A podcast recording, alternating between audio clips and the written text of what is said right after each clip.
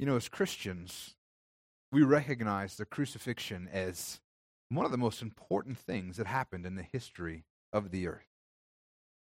I would say it was one of the most important because I don't think the crucifixion was the most important thing that ever happened in the history of the earth. Jesus rising from the dead was the most important thing that ever happened in the history of the earth. And the reason why is because Jesus' death was actually just a part of the solution. It didn't finish what God accomplished to do. His death was necessary. We have to have the penalty for our sins be paid for. That's true because we can't pay it ourselves. It was forgiveness was necessary for us. But his life, his resurrection was actually necessary for us to live. And it takes two parts. We have to be forgiven. But if that's all it was, it just wouldn't be enough because we wouldn't be freed from all the things that we were in bondage to before. Romans 7 14 through 15 says, For we know that the law is spiritual, but I am of the flesh, sold under sin. For I do not understand my own actions, for I do not do what I want, but I do the very thing that I hate. See, when we're under the law, we, we couldn't live the life that God called us to live because we weren't actually free from sin. It was just trying to, to it was a band aid on the symptoms, trying to take care of what had already happened, but it didn't make a way for our future. The law only gave us a guideline or a plumb line as to how we were supposed to live, but instead of enabling us to live that way, all it did was show us that we couldn't do it on our own. His life, his resurrection from the dead, is actually what allows us to live and be able to meet that standard because he places his life inside of us. Paul said, It's no longer I that live, but Christ that lives inside of me. It allows us to live the life that he's called us to live.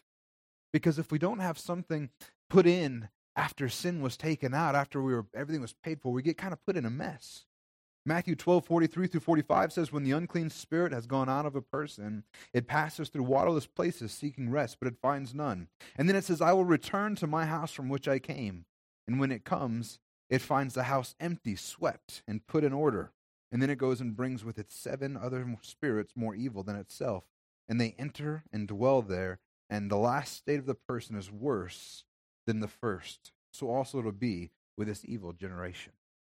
You know, you can clean up your life all you want. You can live as perfectly as you can try to live, but it'll never clean out the inside. There'll still be a problem. All you're doing is making room for more stuff to move back in if you don't fill it with Jesus Christ. It's kind of like the story of the mason jar.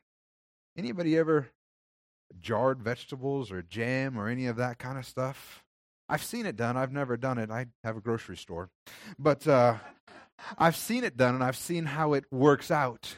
And what they do is they take the jars and what they have to do is they have to clean them and purify them. Because how many know if you take a dirty jar and you put stuff in it, it doesn't matter how tight you seal the lid, if there's junk inside of it, it's just going to uh, get gross, basically. And that's kind of what Jesus' death did. He took us like a mason jar and he purified us and he cleaned us and he made us ready. But just like the, the person uh, jarring jam, they don't leave it that way. They fill it with something else and then they seal it up. That's what his life does for us. We're cleaned and we're purified, but then his life comes inside of us and it fills up, us up so that we're able to live the way that he intended us to live. And many of us, many Christians across the world, we take the, the resurrection of Jesus Christ based on faith alone. And I want you to know from a personal level, that is perfectly fine. To, to put your trust in Jesus without any other evidence other than your personal experience. I know for me, eh, you know, when people want to tell me that Jesus isn't real, or when they ask, How do you know something happened when you got saved? How do you know that you're any different? I can tell them, I was there. I know what happened inside of me. I know that I'm not the same man that I used to be. And they can say, well, well, maybe you're just trying to live a better life. I did that for 20 years. I failed over and over and over trying to live by the guidelines in the Bible because I, I knew they were right, and we all know that they're right. That's why there's a such thing as objective morality. Everybody knows what's right and wrong because we have a creator that wrote, wrote it on our hearts. But I couldn't live up to it. I kept trying over and over. And when I was in the mood of trying in sections of my life when I was trying to do the right thing, I would try to live and try to do what God wanted me to do. And then I would go to bed every night and pray and just lay out my laundry list of sins. God, forgive me for this, this, this, this, this, this, and this. And then I would get up the next morning and I'd do them all over again. And it wasn't until I latched on to Jesus and I let Him come live inside of me that I finally accepted Him as my Lord and Savior and began to live what salvation actually is not just being forgiven, but having a brand new life inside of you. That's when my life changed.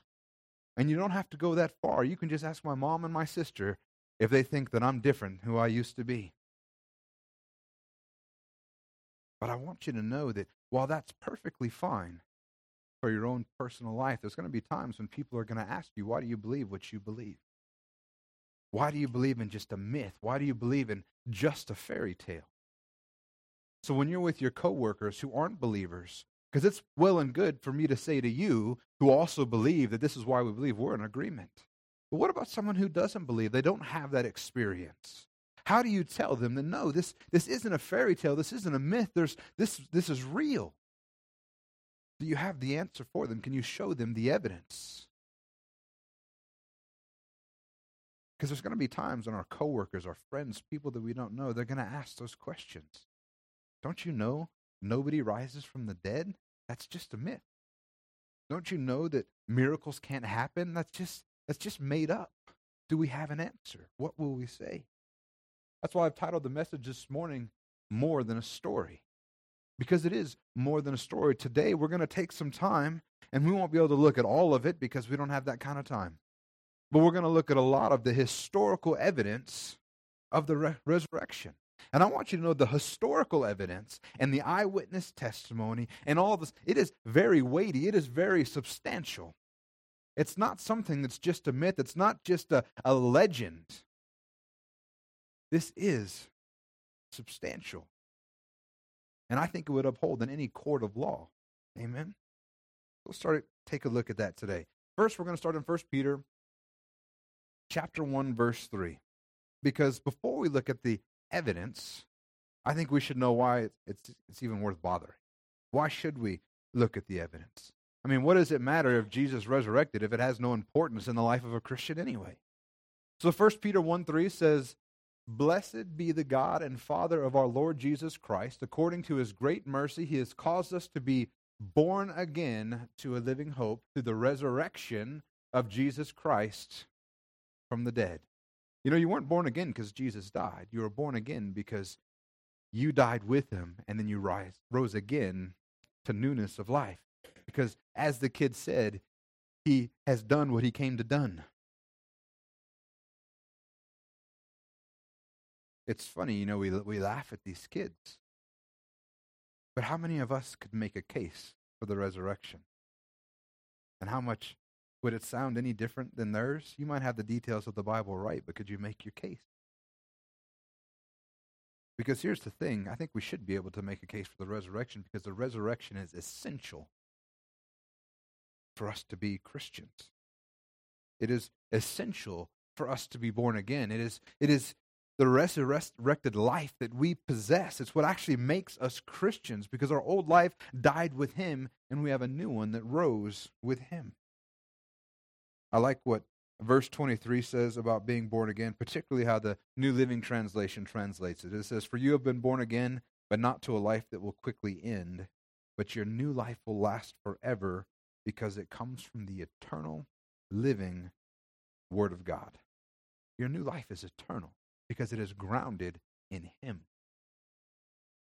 And our hope is living. It calls it a living hope. By the way, this is the verse that our church is named after. Living Hope Family Church. It says, but this, this hope is living. It's, it's because it's grounded in the Word of God. If it wasn't grounded in the Word of God, it would just be a, a pipe dream. It would have no substance. But it, our hope, it doesn't pass and fade like the hopes of this world. You've heard me say it before. So many times we wake up and we say, we hope it rains. That doesn't mean we know 100% for sure it's going to rain. That means that we would like it to rain a lot. But biblical hope is different because it's founda- uh, founded on something that is sure. Biblical hope is not a, I, I hope we're born again. I hope that he rose from the dead. It's something founded on something sure. And here, living means that a believer's hope is sure, certain, and it's real as opposed to being deceptive, empty, or a false hope of the world. You know, I believe that we can know that we're saved. We don't have to, to, to hope and one, you know, we'll see how it turns out in the end because our hope is sure. And see, Paul even explains to us why the resurrection is so important here in 1 Corinthians 15 12 through 19. He says, Now, if Christ is proclaimed as raised from the dead, how can some of you say that there is no resurrection of the dead? See, even back then, where people were saying, You're crazy, there is no resurrection from the dead. But he says, But if there is no resurrection of the dead, then not even Christ has been raised. And if Christ has not been raised, then our preaching is in vain and your faith is in vain. We are even found to be misrepresenting God because we testified about God that he raised Christ, whom he did not raise, if it is true that the dead are not raised. For if the dead are not raised, not even Christ has been raised. And if Christ has not yet been raised, then your faith is futile and you are still in your sin. Then those also who have fallen asleep in Christ have perished. And if in Christ we have hope in this life only, we are of all people most to be pitied. Pitied. The thing is, without the resurrection, we are lost. Without it, Christianity is nothing. It is the pinnacle of our faith. It's the whole reason that we believe. If Christ didn't rise from the dead, then we're to be pitied because our hope is based in something that's not real, that's false. And the truth is, there's nothing for us. If Christ isn't raised from the dead, then Christianity is just about making you feel good until you die. But because of his resurrection, we've been raised with him in newness of life, and his resurrection was the proof that he is who he said he was. It was the proof. It was God giving his approval of what he did. It was God giving his approval for the completeness of, of, of paying the penalty for our sin. It was God giving his approval that he was his son. And when he got up and he sat down at the right hand of the Father, he said, It is finished. It is completely taken care of. And the truth is, is that every single one of us in this room are going to be raised one day when he returns. 1 Corinthians 15, 51 through 52 says, Behold, I tell you a mystery. We shall not all sleep, but we shall all be changed in a moment, in the twinkling of the eye, at the last trumpet. For the trumpet will sound, and the dead will be raised imperishable, and we shall be changed.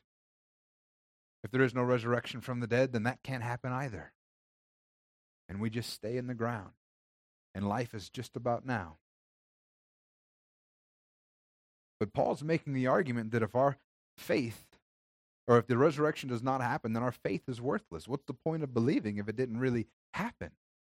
See, that's the thing about Christianity. People say that it's it uh, Christianity is about blind faith. And they say you shouldn't have blind faith. And the truth is, I agree with them. I don't think you should have blind faith. But the good news is, is we don't have a blind faith. Matter of fact, the evidence is overwhelming. And when you put your faith in something where the evidence is overwhelming, then it's not blind. Matter of fact, it's the wisest thing you can do. Like uh, Pastor Joseph said this morning as he was doing the offering, he said, You know, the most reasonable conclusion that you can come to when you hear about Jesus is to place your faith in him. It's the most reasonable conclusion you can come to. You see, Christians aren't unreasonable. Christians aren't crazy. They've actually made a calculated and reasoned decision. But Paul says that if there is no resurrection, then your faith is worthless and you should be pitied. Church, I don't think we should be pitied because we have an amazing hope.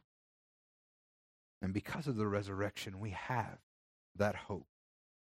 A guy named Philip Yancey, and he was describing the funeral customs conducted by African Muslims. And this is what he said He says, Close family and friends circle the casket and quietly gaze at the corpse. No singing, no flowers, no tears.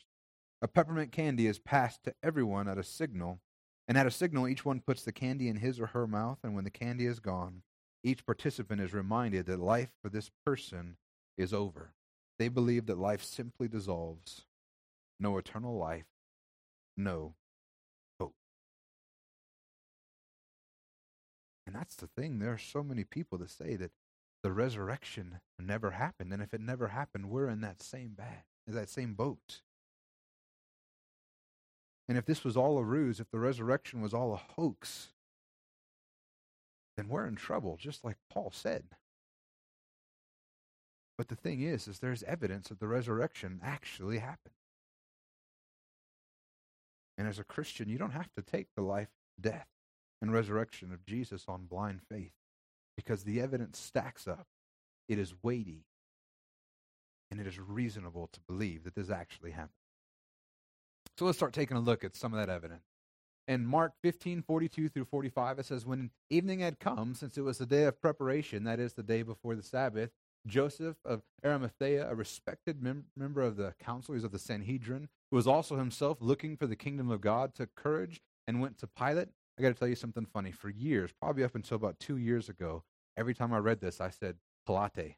I couldn't figure out why nobody talked about Pilate, just me. How would you spell Pilate like that?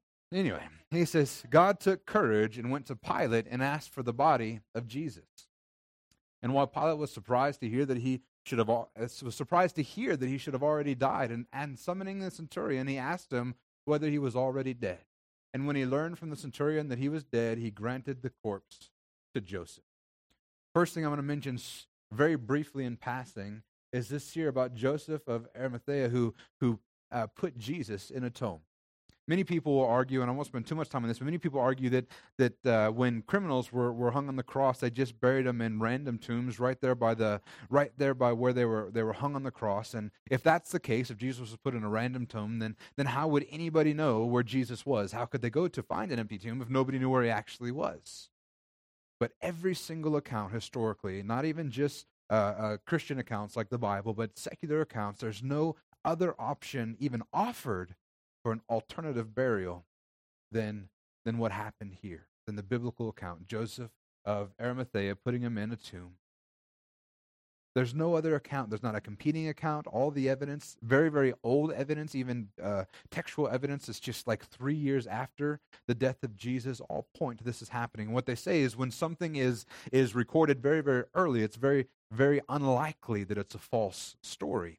Typically, legends are written hundreds, 150 years after what had happened. Matter of fact, there is actually one other story that's just like Jesus. Matter of fact, if you read what this guy did, and I, I apologize, I forget his name because um, I wasn't going to talk about it today. But they, they, uh, if you follow what this guy did and you just read his speech, you would go, "Oh, that they're talking about Jesus," but no, it's some other guy. But the difference is there's only one source that talks about him, and it was written 150 years after his death. That's when it becomes legend. That's when it becomes stuff that you can't trust. But the stuff that they're writing here, and also outside uh, written sources of this same age, they all say the same thing. So, one, that Joseph buried him. They knew where he was buried. It was a tomb set aside for him that Joseph had made. But then there are also some others that claim, that was a side note, we're not even supposed to talk about that today. But there's also some that claim that Jesus didn't really die. Has anybody ever heard that, oh, he didn't really die, he just swooned? I love that word. He swooned. Who made up that word? They say Jesus just passed out because he was in a rough space. He didn't actually die. But here's the thing Mark says that Pilate checked because he was surprised that he was already dead. Why was he surprised that he was already dead? Well, uh, crucifixion was not a pleasant ordeal to go through. Oftentimes, it would take two or three days for people to die. Well, Jesus, it didn't take two or three days. Matter of fact, all accounts say that he was probably only on the cross for about six hours um, before he died. Well, compared to others who, who were on it for days and days. Um, but that they were, it says Pilate was shocked. He says he was surprised to hear that he should have already died. So he summoned the centurion and he asked him whether he was already dead. How many of you guys know that Roman soldiers were pretty good at their job? How many of you know that they knew when somebody was dead? That was their job, to make sure people were dead oftentimes. You see, they checked. And I don't think this centurion, who was actually high ranking in the Roman army, he was he was head over a hundred soldiers. He wasn't just some some grunt that just started a few weeks ago. He's been around. And they went and checked. Jesus was dead. But there's more evidence than that they just checked because you got to think about what Jesus actually went through when he was making his way to be hung on the cross. One, Roman floggings were extremely brutal.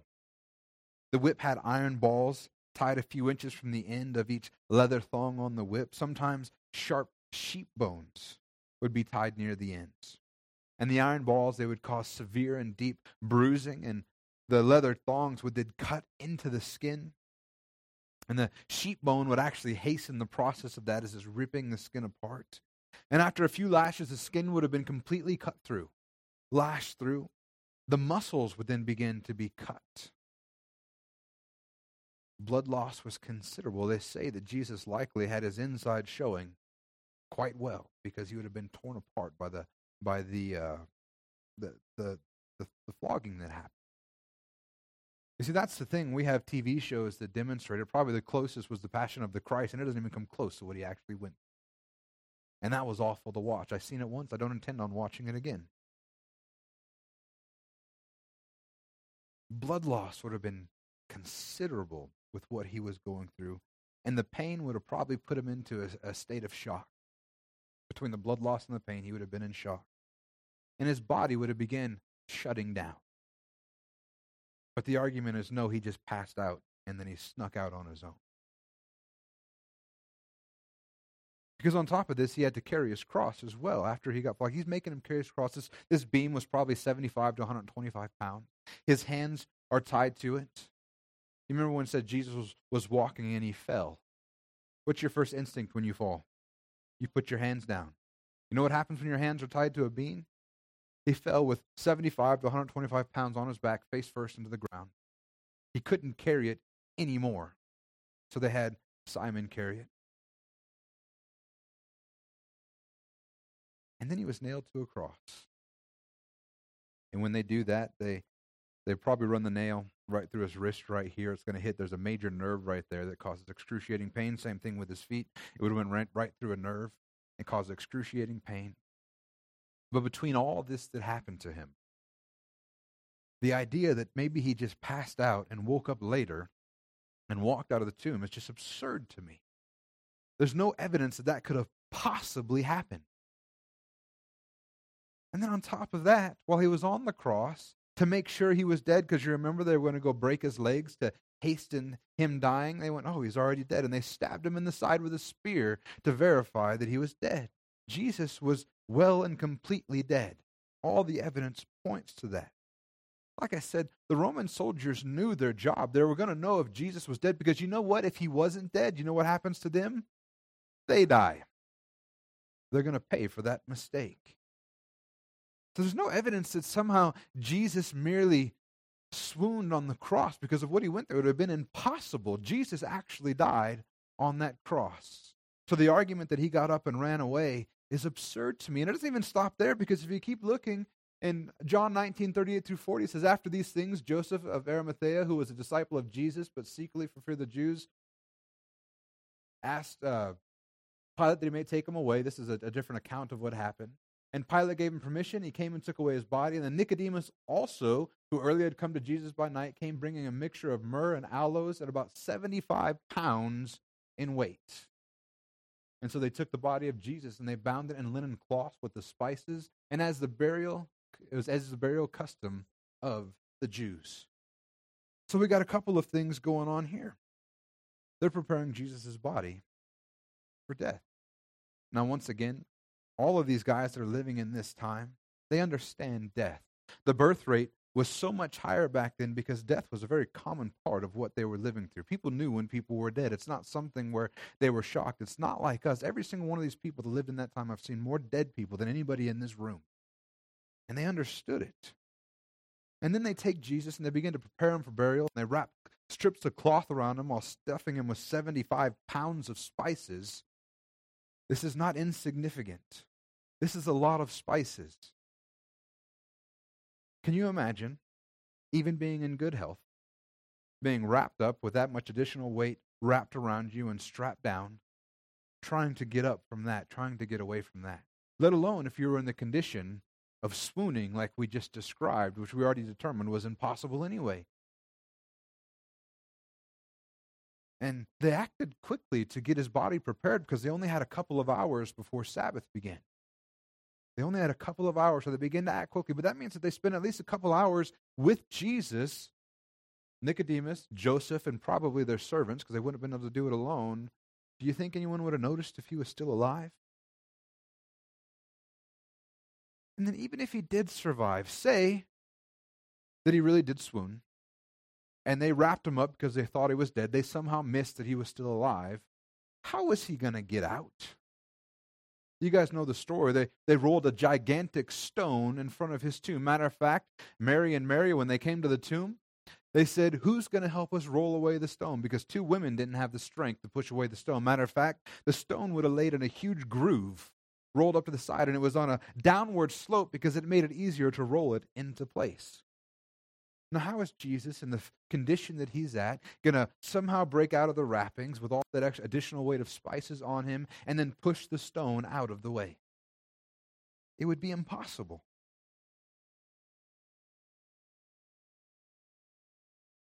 But there's more arguments than, than okay, maybe he didn't swoon. I think we can safely say the evidence doesn't support even a little bit that Jesus just passed out and made his way out of the tomb. So what's one of the other arguments you've probably heard? His body was stolen. Anybody ever heard somebody stole his body? Well, I want you to know that there's there's the evidence doesn't stack up against this one either. It doesn't make any sense. Matthew 27, 60 through, 62 through 66 says, The next day, that is after the day of preparation, the chief priests and the Pharisees gathered before Pilate and said, Sir, we remember how that impostor said while he was still alive, After three days I will rise. Therefore, order the tomb to be made secure until the third day, lest his disciples go and steal him away and tell the people he has risen from the dead, and the last fraud will be worse than the first. And Pilate said to them, You have a guard of soldiers Go make it as secure as you can. So they went and they made the tomb secure by stealing the stone and setting a guard. So, like I said, they said, oh, no, maybe the, the body was stolen. Okay, he didn't swoon. Maybe the, the, the body of Jesus was stolen and taken away. So we look at the story, the Jewish leaders are a little bit concerned. They, they remember Jesus saying that he was going to rise in three days, so they, they wanted to make sure that this couldn't possibly happen. So they go to Pilate. Pilate says, You know what? You have a guard of Roman soldiers. Take these Roman soldiers, put them on guard in front of the tomb, and then they also seal the tomb as well. Now, the seal that they would have put on it, it this was a, a, sign of authentication that the tomb was occupied, and the power and the authority of Rome stood behind the seal. And anyone found breaking this Roman seal would suffer the punishment of an unpleasant death. But first off, anybody that's even willing to go against this, they have to go against Roman soldiers who I've already said are good at their job, right? They're up guarding the tomb because that's what they were told to do. They've also sealed it. So now whoever is going to come in, they have to be able to overpower the guards. They need to break the seal. They need to have the strength to roll the stone away. And that seems like a pretty hard task to do. This is not something, I would say it's not impossible, but it's certainly a very big task that somebody's going to have to overcome. Because the Roman soldiers, they're just not going to leave. Because in the army today in the United States, if you go AWOL, if you leave your post, then you get court martialed and you can do time in prison.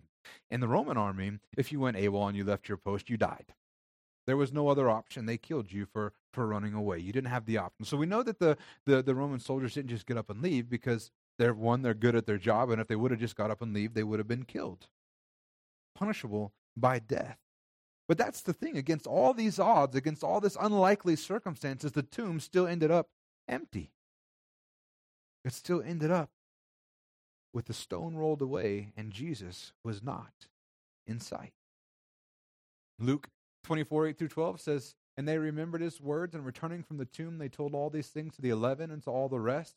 Now it was Mary Magdalene and Joanna and Mary, the mother of James, and the other woman with them who told these things to the apostles.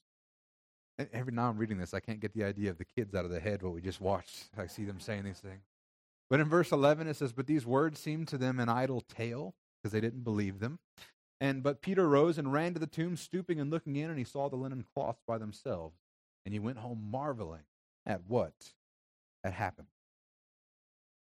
Here's the thing they the next day, the tomb is empty, like we said, against all odds. And the ladies go and they see that Jesus is not there. They run back and tell the disciples. The disciples take off down there and they look inside the tomb.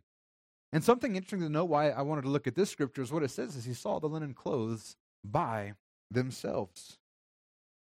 I remember I read a, a couple of books on apologetics. I actually really enjoy reading about this stuff and the evidence for God, the evidence for Christ, and, and all of these things, the authenticity of the New Testament um, and the Old Testament for that matter. But, and I don't remember if this was in The Case for Christ by Lee Strobel or if this was in uh, Evidence Demands a Verdict by um, Joshua McDowell. I don't remember which one, but the author noted the significance of the way the clothes were described in the gospel. They were just laying there.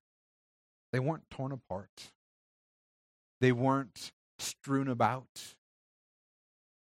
The cloth that would have been over his face lay neatly folded.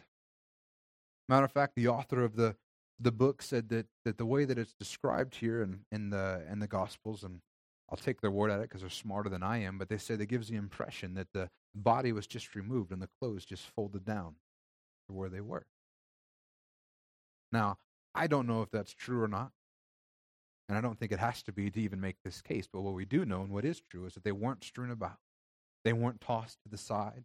Now, if somebody was going to come in and steal the body, you got Roman guards outside. Maybe you just won. Maybe they called the alarm. Maybe some people are watching. Who's going to take the time to unwrap Jesus, neatly fold the cloth, and lay it down on the on the bench in there, and then make off with his body? That doesn't make any sense. Yeah, it doesn't. I mean, the evidence is not there for someone stealing his body. And we know that, that this whole idea that, that, the body being stolen, it was actually started and it's recorded in the Bible, Matthew 28, 11 through 15. And we read uh, a different account earlier. But while they were going, behold, some of the guard went into the city and told the chief priests that it had taken place. And when they had assembled with the elders and taken counsel, they gave a sufficient sum of money to the soldiers and said, Tell people his disciples came by night and stole him away while they were asleep. And if he comes to the governor's ears, we will satisfy him and keep you out of trouble. And so they took the money and did as they were directed. And they, this story has been spread among the Jews to this day. From the beginning, they were saying the body was stolen by the, by the disciples. This is not an old rumor. This is not an old story that we have to debunk. But there's serious problems with this idea of the body being stolen. One, like I said, the Roman soldiers wouldn't have let this happen. Matter of fact, the Roman soldiers now are in a mess. They don't know what they're going to do. So they're talking to the Jews. They're like, listen, we'll, we'll try to keep you safe from the government. Governor, just take this money and tell the story. And I, I wonder, I'm going to have to do some research if there's any if there's any more to this. Did they did they survive? Did they get away? Or were they killed for being derelict in their duties? Because it just happened wasn't going to be an excuse to their superiors. Like I said, the, the Roman soldiers wouldn't let this happen because they would have been killed. That's why they needed the protection with the governor in the first place. Like I said, the cloth, the cloths were, were talked about. They were laid neatly. They weren't tossed to the side. And we saw the ladies, uh, the Mary and Mary, when they came down, it says that they were in awe. They marveled what had happened. And even the disciples, we saw Peter marveled. They were all shocked that this happened. So they were either faking shock, which is unlikely, and I'll explain in a few moments why that's unlikely. They were faking shock, or they were genuinely shocked at what had happened. None of them expected this. Jesus told them multiple times that he was going to die and raise again, but they all were completely wrecked and defeated when this happened. The disciples were rocked to the very core they were defeated. They were depressed. The man that they had put all their hope and faith and they followed him was dead. They thought he was the Messiah, and they thought this was proof that he must not have been because he was killed. They were defeated, depressed, rocked to the core. They certainly wouldn't have been able to, to go against a Roman guard. But then we find out later that the disciples, they, give their life for Jesus. They give their life for the story of the resurrection. Why would they why would they give their life for something that wasn't true? It's an interesting question to ask. Okay, well maybe it wasn't the disciples that stole the body. That's pretty good evidence that there's no way that they did it.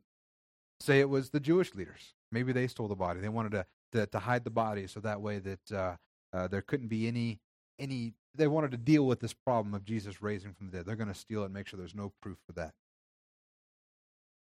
The thing is, if it was the Jewish leaders, why didn't they just produce the body later when they saw that it was a mess? When everybody was following Jesus, they Christianity could have been stopped in its tracks at the beginning if somebody would have just came up with the body of Jesus at any moment. Or maybe it was the Roman soldiers. Maybe for some reason they were going to steal the body, right? They're the only ones. That, I mean, if they all decided they were going to do it, but once again, why? One, they would have been killed for dereliction of duty. Two, uh, what was happening at this point, say it was at, at the order of command, say Pilate told him to do it, or whoever told him to do it, say it was at their order of command. The problem was, is Christianity started making a ruckus and a commotion in Roman society. People were converting to Christianity, and it was a problem. You want to know how you stop that? You show the body of Jesus. If you have it, you just show it and say, No, he didn't rise from the dead. Christianity is a farce. There's no evidence to it. Here's his body. But you know how many people produced his body? Nobody. It wasn't there. He rose again. And the disciples themselves also are proof that his resurrection is real. Luke 24, 13 through 21 says that very day, two of them were going to a village named uh, Emmaus, maybe that's how that's pronounced, about seven miles from Jerusalem. And they were talking with each other about all these things that had happened. And while they were talking and discussing together, Jesus himself drew near and went with them, but their eyes were kept from recognizing him. And he said to them, What is this conversation that you are holding with each other as you walk? And they stood still, looking sad. And one of them, named Cleopas, answered him, are you the only visitor to Jerusalem who does not know things that have happened there in these days? You know, this is an interesting line here as well. I'm not going to go too much into it today, but he says, Are you the only visitor here that doesn't know what happened these days? You know, when the Gospels were written, the people that were there were still alive. The thing is, is they would have looked at this and said, these guys are crazy. They're making stuff up. I was there. This isn't what happened. We don't have any record of that in secular or non secular writings that the Gospels were ever contested. And they were all written very early to Jesus' death. Within 30 years or so, I believe, all of them were written, some sooner and some later. But no, everybody that was there was still alive. They could have they could have uh, debunked it right then and say, "I was there. This is what happened." But there's no record anywhere that that actually happened. He says, Are you only the visitor to Jerusalem who does not know the things that have happened there in these days?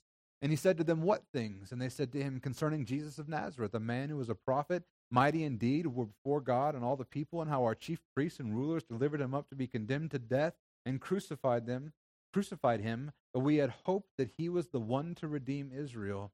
Yes, and besides all this, it is now the third day these things happen.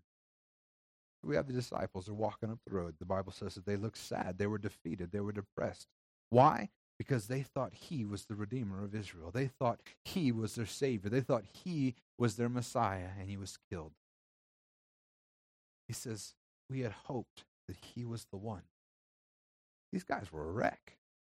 They had placed everything that they had to follow him. They gave up their jobs, they gave up everything. They walked away to follow him, and now they're depressed because he died. He wasn't who they thought he was. At least that's what they thought at the time. We know the rest of the story. They find out very quickly that they're actually talking to Jesus. But they they're broken. They're they're disheartened. They have they're I mean, we know that that Peter was so distraught he denied Jesus three different times. Says, "I don't even know him." He was broken. But the disciples turn around. The idea that they actually turn around is evidence of the resurrection. Because what would cause such broken, defeated, disheartened men to rally and spread Christianity throughout all the land? What would cause them to go to, we're sad, we thought that he was the one, to banding together, even at the risk of their life? Did you know that, that 11 of the, the 12 apostles were martyred? They were killed for their faith. John's the only one that aren't, and we know this from both uh, from from secular writings. Not even the the Gospels don't talk about. Uh, I think just James is mentioned in the Gospels. Um, but we know that they're all they're all martyred. But why would they do that? If you're in this state, you're defeated, you're your, your leader, the one you followed, is, is, is no longer alive. He's not who you thought he was. What would cause you to give your life for this lie? Because at this point, if it's not real, then you know it's a lie. You know that Jesus didn't rise from the dead. You know that everything you're saying is a lie. And they have you up. They're getting ready to. Some of them were, were hung upside down on crosses. They were they were killed. They were stabbed. All kinds. Of, all they had to do was say, you know what? We recant. We're not. You know, whatever you say, we're just gonna. You know, we we made it up. But none of them do. They all go to their graves standing for this. What would cause men to give their lives for this? Other than Jesus showed himself to them. Other than seeing Jesus, what would cause them all to behave this way? Not a single one of the disciples recant.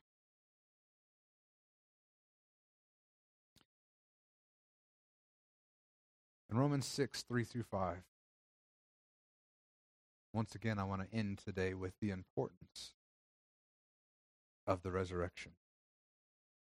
You see, we've gone through today just some of the evidence for the re- resurrection, the uh, the reasons why this actually happened. This is a historical event. This isn't a pipe dream. This isn't something that is made up. This isn't legend.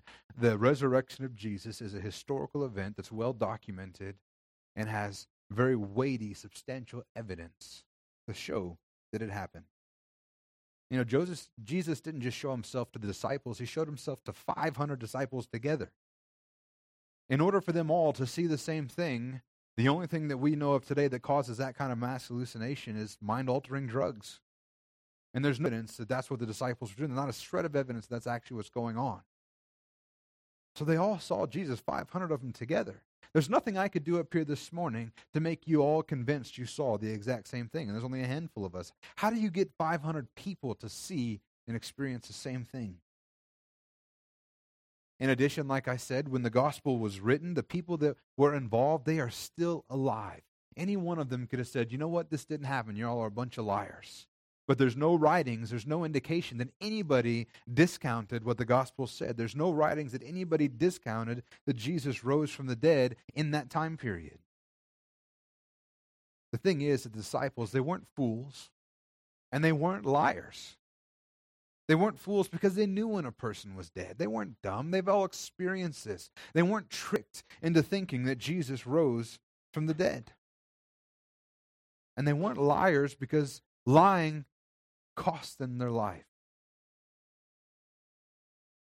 They had an experience. They believed wholeheartedly in the resurrection of Jesus.